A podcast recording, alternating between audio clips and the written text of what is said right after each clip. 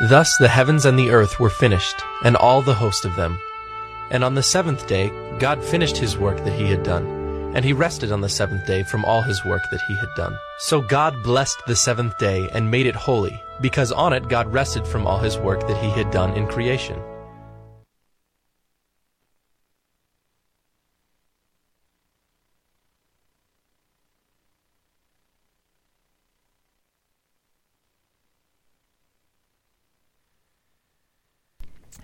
Many of us can get really interested in a sermon on rest. As a matter of fact, I'm guessing some of us would rather I just dim the shades, turn out the lights, and give you an opportunity to practice what I'm about to preach. As I've been thinking all week about rest, I found that the word that is translated as rest in today's scripture reading is not referring to napping or sleeping. The word rest literally means a strategic work stoppage. While I was in college, I worked for several months for the big brown trucks. Now, please don't blame me for your misdelivered packages. I worked in the sorting center in Lenexa. And the north and the south sides of that building is where the trucks would back in that needed to be unloaded and sorted. And rollers would be extended into the back of these semi trailers and one or two workers would go into the trailer and put the packages on these rollers and send them out as fast as they could. And these rollers then would dump onto a conveyor belt that ran in front of 12 of us sorters. We have since been replaced by scanners and levered arms to do everything that we used to do.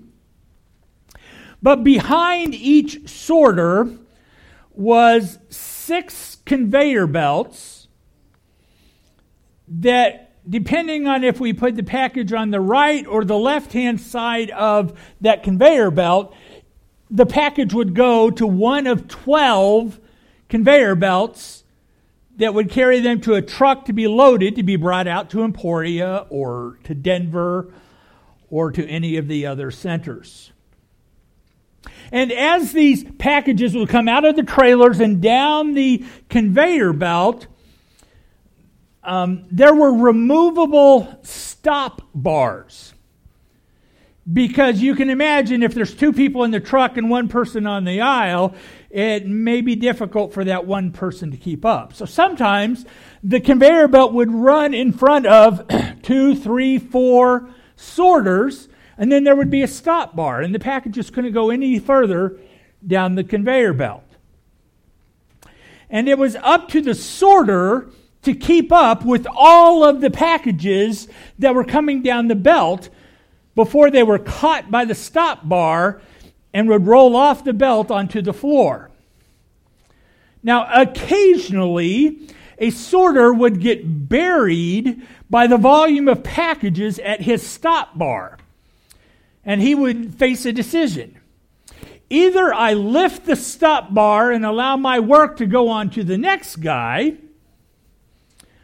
or, which he would be shamed for not carrying his weight, or there was a large red button placed in a junction box suspended from the ceiling. Packages coming, I'm buried up to my waist, and I, am too shamed to pass my packages on to the next guy. After all, he's dealing with his unloaders too. And so every once in a while, we were empowered to hit that big red button. And if any of the sorters hit the big red button, that absolutely stopped all conveyor belts. I was told there was two miles worth of conveyor belts in our center. And all work came to a strategic stop.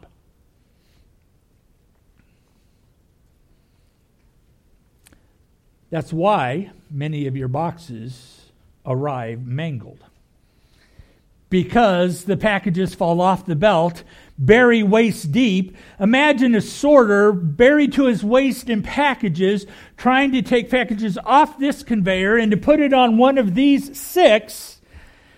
And he can't take a step in any way because he's buried. So, yes, there was one time in my months there, and since I was on the safety team, I felt like I had, I had an excuse. It's a safety issue for me to trip all over these packages. And I hit the big red button, and supervisors came running from everywhere. Why did you stop the workflow? Why did you stop the workflow? Many of us find ourselves on the sort aisle. The stop bar is your clock, and the sort aisle is your calendar. We each must determine when we're going to keep on working, when we're going to pass the work to the next guy, and when it comes time to stop all progress. What we have today is God stops all work. But he doesn't do it because he is exhausted. God does not stop work because he is overwhelmed by the volume. He doesn't stop the work simply because the whistle declares the day is done. God stops working because the work is completed. And because the work is completed, he's able to look back on a finished job and take joy and take pleasure in a job well done. I've heard it said that man works from sun to sun, but a woman's work is. You heard that too.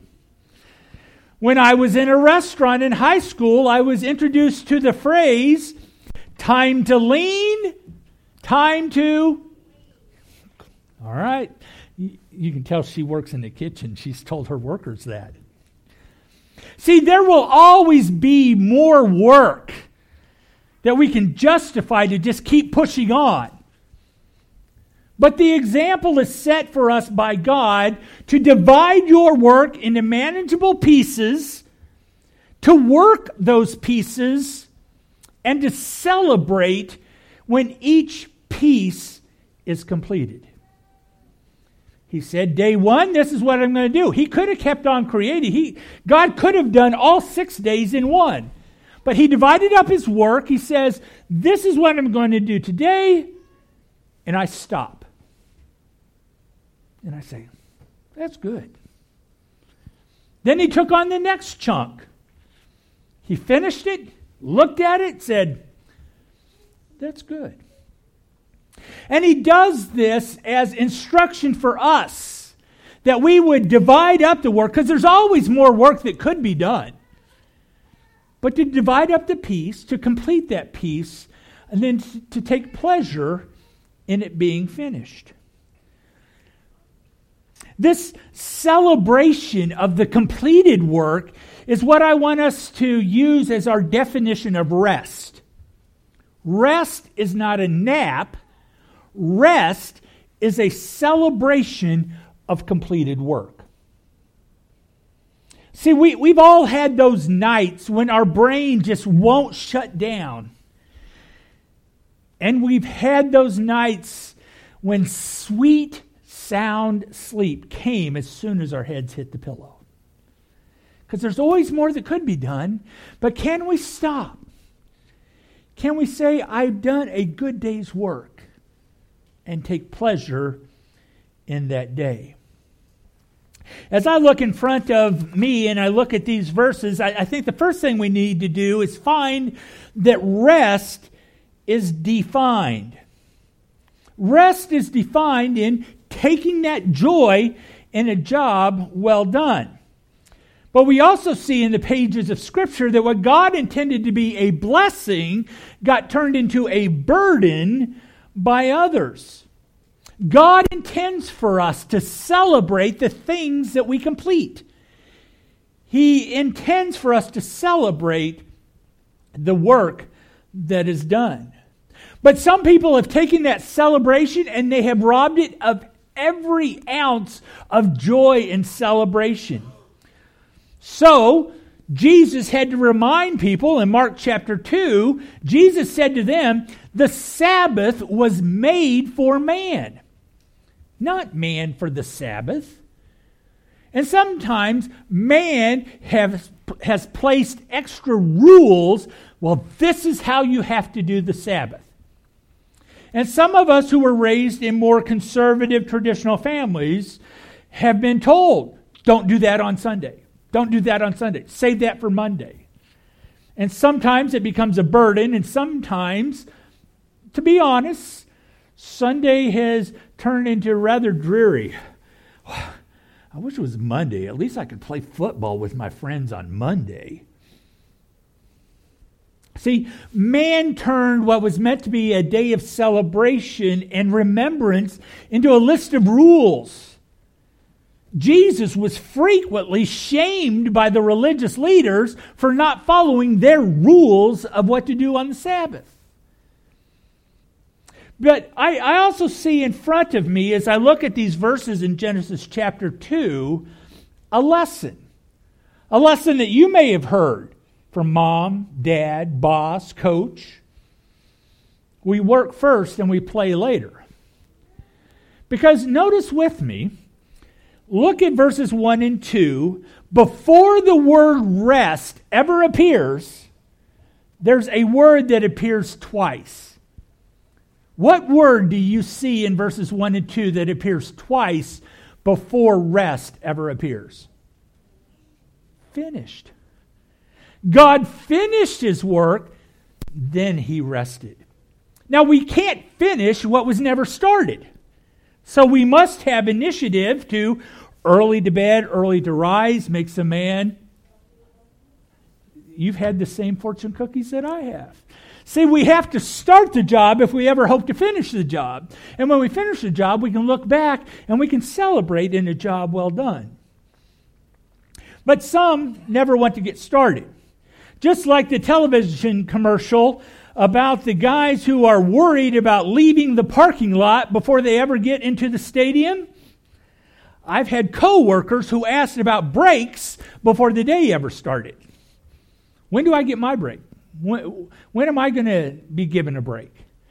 And some, some of us are more focused on the breaks than we are on the work that we break from. What I see in the scripture in front of us is that God had finished, God had completed, God had established creation in such a way that it has run ever since. He could have, but he did not need to create other stars.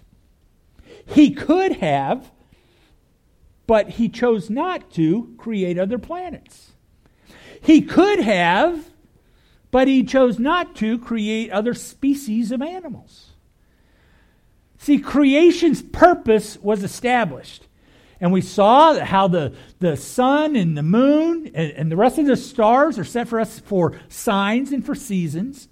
We saw how he created swarming things that fed other beings. We saw how he how the earth brought forth foliage so that animals could eat and then one animal eats another animal, eats another animal. And then he puts man over all of it. And God says, this is a system that'll work.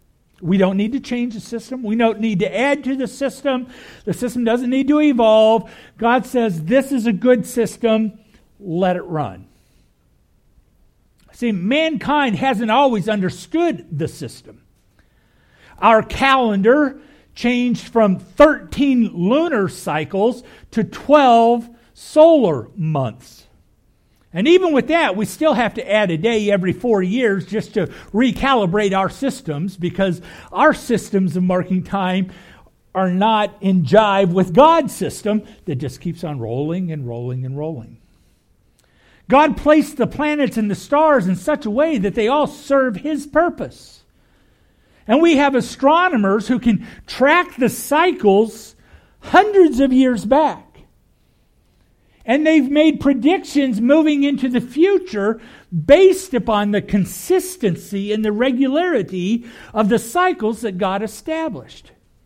See, God set it all in motion, and then He says, That's good. That's, I'll rest now. I'll stop working on what's already there. On day seven, God took pleasure in the systems that He had established, so then He established another system for us to replicate. And that is, rest was modeled for us. Rest is taking pleasure in what's completed, and God says, Because I rest, you should rest also. Because God could have just kept on going. God never sleeps. God does not grow weary. He didn't rest because he was tired. He didn't rest because he saw a hammock over between two palm trees and says, That looks like where I want to be. God didn't rest because he was exhausted. He could have kept on going. The Energizer Bunny has become a cultural icon of something that just on going and going and going and going with never stopping. And while long lasting batteries are a blessing, ongoing work is a stress that man was never intended to endure. Before man had an opportunity to work the garden, God set an example. You're going to work for six days, and then all of the work is going to stop on that seventh. And you can celebrate what you've done the previous six. You know, we, we seem to idolize the person who has no stop in him. But that's not the example that was modeled by our God. He says, You will work and then cease working. Because you will find that we can get more done in 12 work days if number seven is set aside for rest than we can if we just power through and work 13 straight. See, if God did not rest because he was tired, why did he rest? Have you ever butted up against a problem that you just couldn't get through? But you take a strategic break, you walk away from it, get another cup of Diet Dr. Pepper, then you return with a fresh creativity to encounter that problem that had created a logjam. See, by ceasing our work and walking away from it, we admit that we need advice or inspiration or help or assistance from outside of ourselves. We've all seen toddlers that say, I can do it. I can do it. And sometimes we look just as foolish before God. When we take upon ourselves, I can do it, I can do it, when he says, take a break, stop the work, celebrate what you have done, and you can always come back to this tomorrow.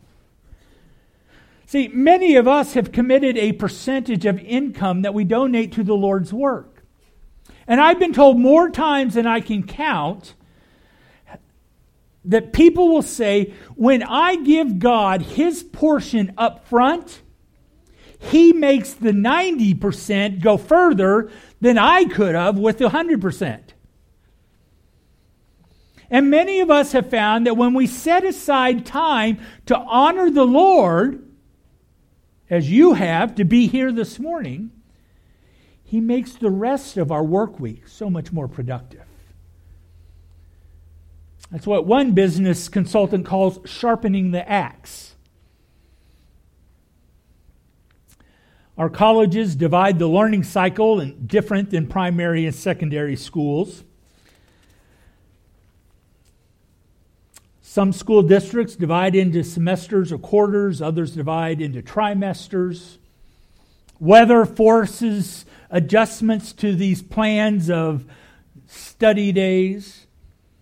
But this week, in many of our families, is an example of a time where educators have planned out by, by this time of the year, you ought to be you ought to have completed these tasks so that by year end you will have finished the course. And many teachers are using this week to evaluate where they have been and how they need to adjust to get the work finished by early or mid May. And that's the value of Sabbath. When we rest, celebrate what we did last week, and say, what do I need to do next week?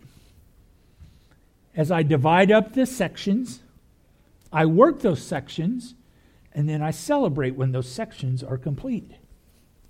See, God doesn't only define and model rest, God sets rest aside as a very special blessing. In verse 3 of Genesis 2, we see that rest is blessed. When I look at Deuteronomy chapter 6, I see a place where God prepares a rest for them. Them in this situation is the Hebrew children. God prepared a rest for them, which we read in Deuteronomy chapter 6. Before the Jews went into the promised land, God told them, When the Lord your God brings you into the land that he swore to your fathers, to Abraham, to Isaac, and to Jacob to give you, with great and good cities that you did not build, and houses full of things that you did not fill, and cisterns that you did not dig, and vineyards and olive trees that you did not plant. When you eat and are full, then take care lest you forget the Lord because he's the one that brought you out of the land of Egypt, out of the house of slavery. As they go into this promised land, God had prepared for them houses, cities, cisterns, gardens. Because the scripture tells us that one person plants and another person waters, but it is God who gives the increase. And then he distributes that increase as he desires. You probably drove to church today on a road that you did not build. But it was easier for you to get to church because that road was there. And God created a system. He set the system into place and He put people in place at the right time according to His will so that you were able to get to church this morning on a at least 50% what people would call a road because God had gone before, He prepared a rest for the children of Israel. But I also believe when I read the pages of Scripture that God has prepared a rest for us.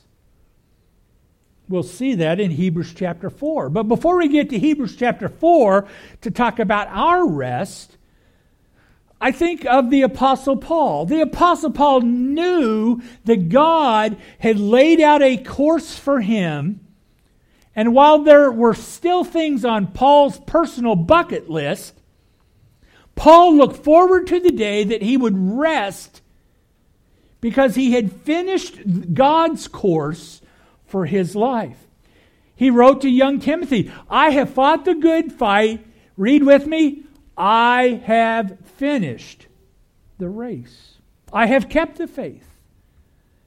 So he knew that there was a rest following his finishing. And that same rest is prepared for each of us who will run the race that God intends for us.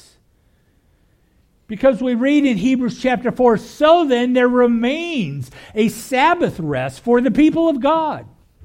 For whoever has entered God's rest has also rested from his works, as God did from his.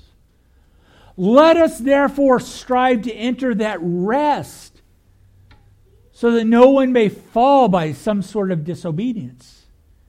When we keep on working rather than enjoying what God has provided, we're disobedient. God said, I'll work six, I'll rest the seventh. And you ought to do the same. But, but, but Dave, you don't understand. There, there, there's so much work to do. After all, you know, the, the cows got out and the fence is down or, or the creek overflowed or you, you don't understand. There's always more work that can be done. God said, rest. Celebrate what you have done. And divide up what needs to be done. I believe that there's not only a rest that he prepares for us, but it is a rest that was earned by Christ. John chapter 19, verse 30. When Jesus had received the sour wine, he said, It is finished. Because Jesus finished the work of salvation that was assigned for him to do. And he bowed his head and he gave up his spirit. And God has a, God not only planned Jesus' earth mission, but he has planned our earth mission.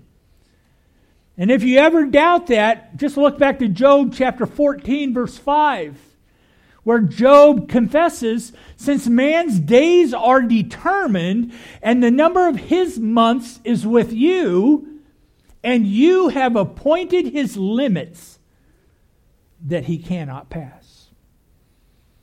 God has set your course.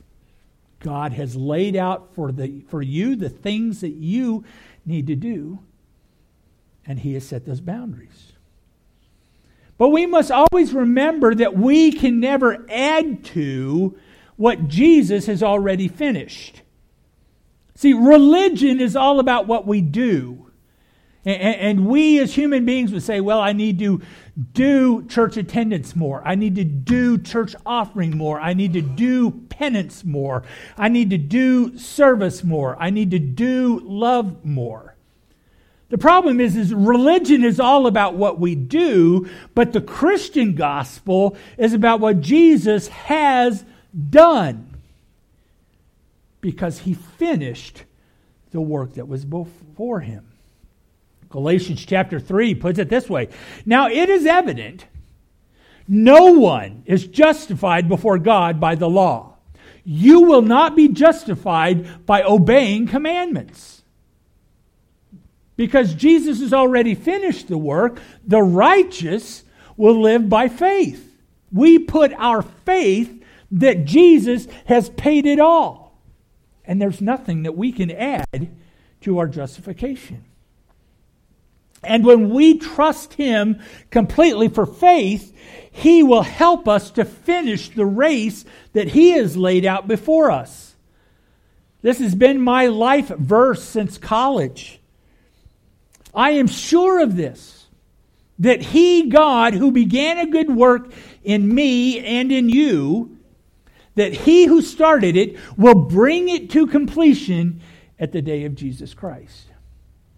Because the reality is, is there are a lot of things that you would like me to do. There are things that my wife would like me to do. There are things that society would like me to do. But God is guaranteed He will bring to completion the things that He wants me to do. As we conclude this morning, I want to give you four clues that will help you to enjoy the rest that God has blessed for us. The first clue is this, and, and I don't have chapter verse, this is just kind of um, fortune cookie sayings. Number one, separate busyness from business. We dawdle away all sorts of time staying busy that doesn't contribute to a purpose. So separate your busyness from your business. Secondly, redeem the time. Focus on what matters. And so it's not, it's not good just to be busy, but I need to be busy about what matters to make the most of the time, make the most of the opportunities. Thirdly, trust God to bless the work of our hands. We all have had experiences where we did a project. Maybe it's dusting the living room. And it's such a nice day outside. We leave the windows open, and what happens? A gust of wind and a, cloud of dust moves over everything that we just did. We need to trust God to bless the work of our hands. And fourthly, realize that rest is a trusting reward for completion. Rest is a blessing when we can admit to others, to ourselves, to God, I did what you wanted me to do up to this point. And so I'm going to have a work stoppage. I'm going to hit the big red button until tomorrow. Hopefully, each one of us will complete the race before us, as Paul said, by trusting in God's plan for us. Our final song this morning is number 405 if you want to follow along in the hymn books, or you can direct your attention to the screen behind me as Gene comes to play.